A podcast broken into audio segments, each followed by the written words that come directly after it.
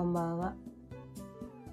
今日も6時になったのでちょいわるおかんの夕飲みほろ酔いトーク始めていきたいと思います。今日のテーマは流れに乗るためにはというテーマでお伝えしていきたいと思います。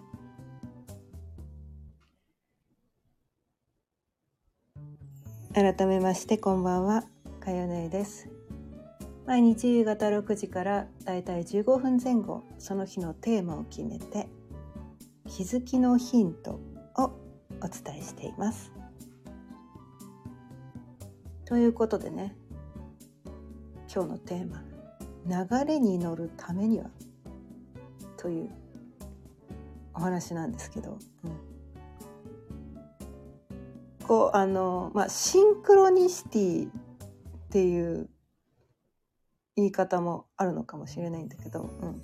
ま、前ねあの、まあ、私あのマヤ歴っていうのもやるからもうマヤ歴を始めるとそのシンクロニシティが増えるみたいなね言い方するんだけどどっちかっていうと毎日毎日シンクロニシティが起こってて、うん、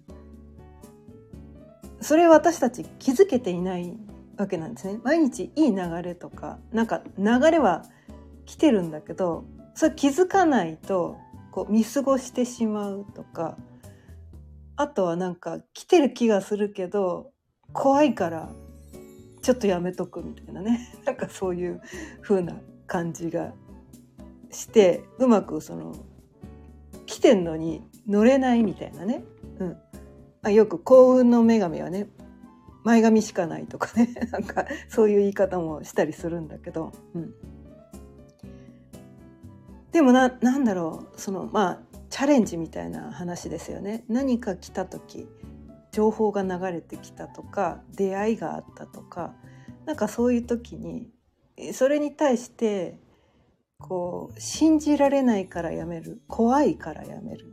なんか面白そうだけどでもみたいなね、うん、なんかその頭でねいろいろ考えてえそれやって何になるの？とかなんかこう私がどう得するの？みたいなね。なんか自分が得して損したくないみたいなね。損したくないみたいな。絶対失敗はなんかしたくない。損もしたくない。ね。面倒くさいこともしたくない。からなんか面白そうだけどいやいやいや怖いし、えー、だって失敗したら怖いしとか言って。でも乗らないっていうね。なんかそういうことがね結構そういうことが多いですよね。うん、多いです。私もそんな何でもかんでも乗らないですよ。何か来たからって全部に乗るわけじゃないですけど。うん、でその流れ来たけどそのね流れに乗るか乗らないかっていうところをこうねそれは選べるんですよ。人生はコントロールできないっってよく私がねこの音声でお伝えするのはその流れ自体を自分で作ることはできないっていう方を言ってるんですね。でその流れに乗るか乗らないかっていうのは選択できたりするんですよ。ね 乗るか乗らないかまあサーフィンと一緒ですよね。波がいっぱい次から次にいっぱい来てるんです。じゃあどの波に乗るんですかみたいなね。どどどのどの波に乗りますみたいななんかそういうことなんですね。うん、で怖いからだってこうね落ちちゃったらどうすんの？って、まあ、初心者とかね、うん、だって怖いからまあ私サービスしたことないんですけど。まあ例え話です。はい。怖いからって言ったらいつまでたっても波乗りはできないわけなんですね。全くそれと同じことで、うん、怖いけどとりあえずやってみる。ダメだったらもう失敗して転んでもしょうがないじゃんみたいな。死にやしないみたいな。なんかそういう感じ。まあ、痛い痛い思いはするかもよね。なんか鼻に水入ったりとかでゲホゲホゲホがななるかもよね。みたいな。ね。なるかもしらんけど。ででもえ何のため生きてんの？ね。何のため生きてんの？みたいなね。とこなんですよ。うん、ただこう波を毎日眺めてまあそれでもいいんだけどね。穏やかにね。生きてたもいいんだけど、うん、ただそのね波に乗ってみてもいいんじゃないの？みたいなね。でその波に乗るためには結局なんていうのかな。自分の感覚っていうのかな、うん、自分の感覚を研ぎ澄ませておく必要があるのかなって思ってて。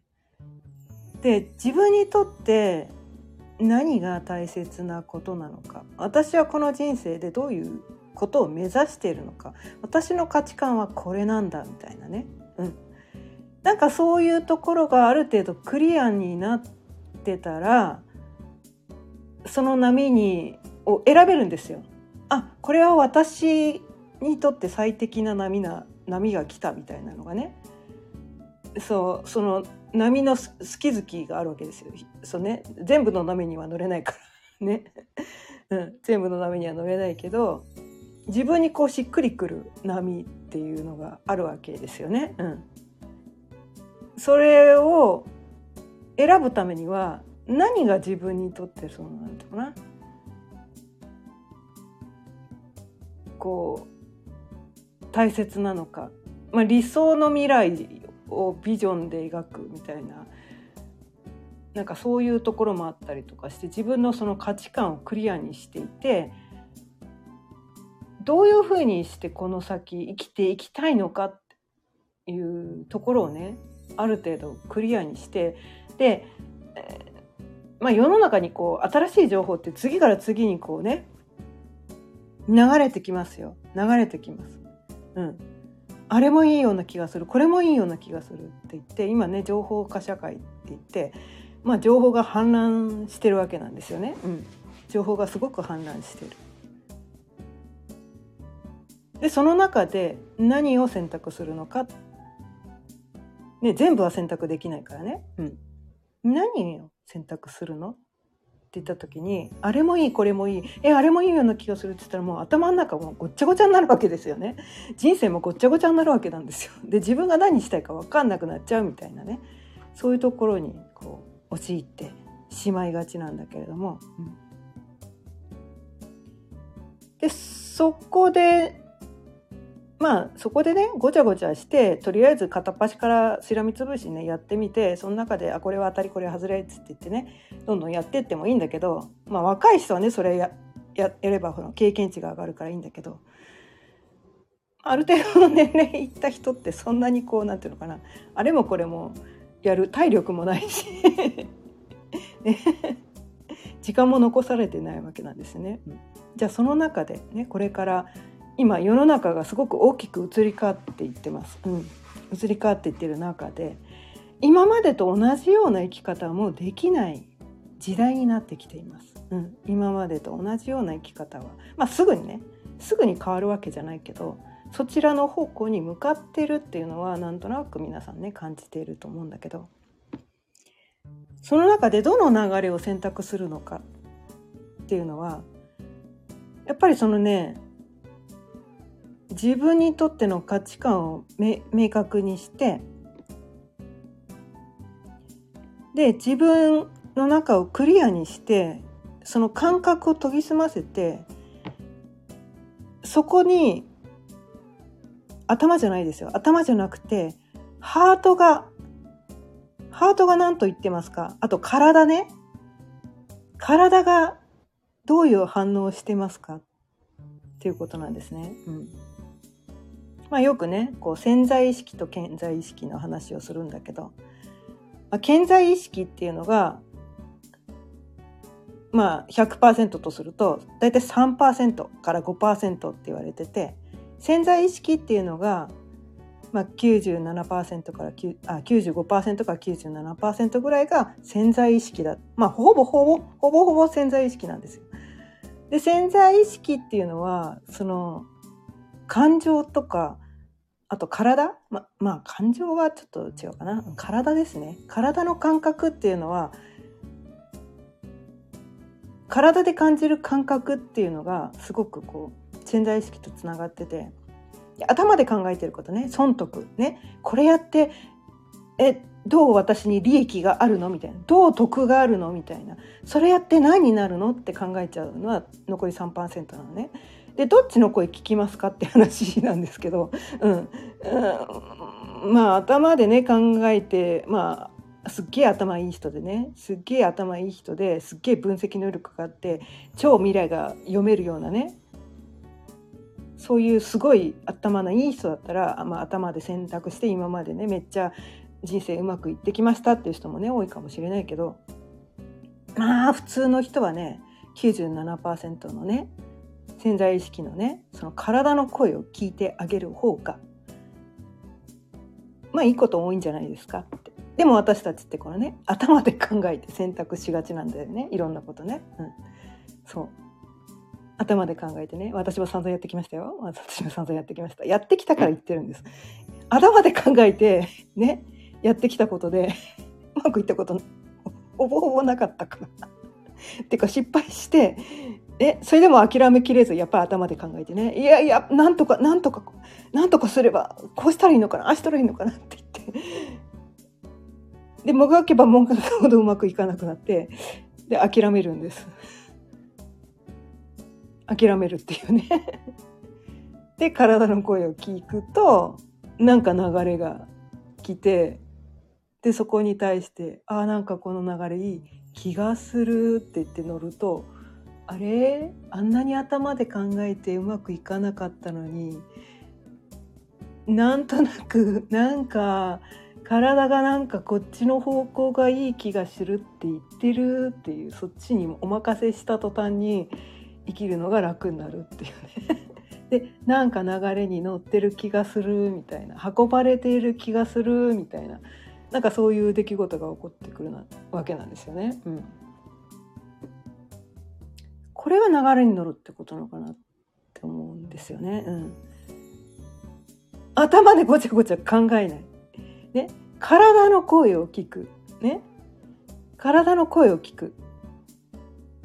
でも頭でもねその前にその前に自分はどういうふうな生き方したいのか、ね、自分にとってどんな価値観が大切なのかとかねなんかそういうところは頭でもね前もってそこもクリアにしておく必要もあるんだけどね100%体っていうよりはそこに3%のね3%の頭っていうのはその自分がどう生きたいのかを明確にするために頭っていうのは使うみたいな。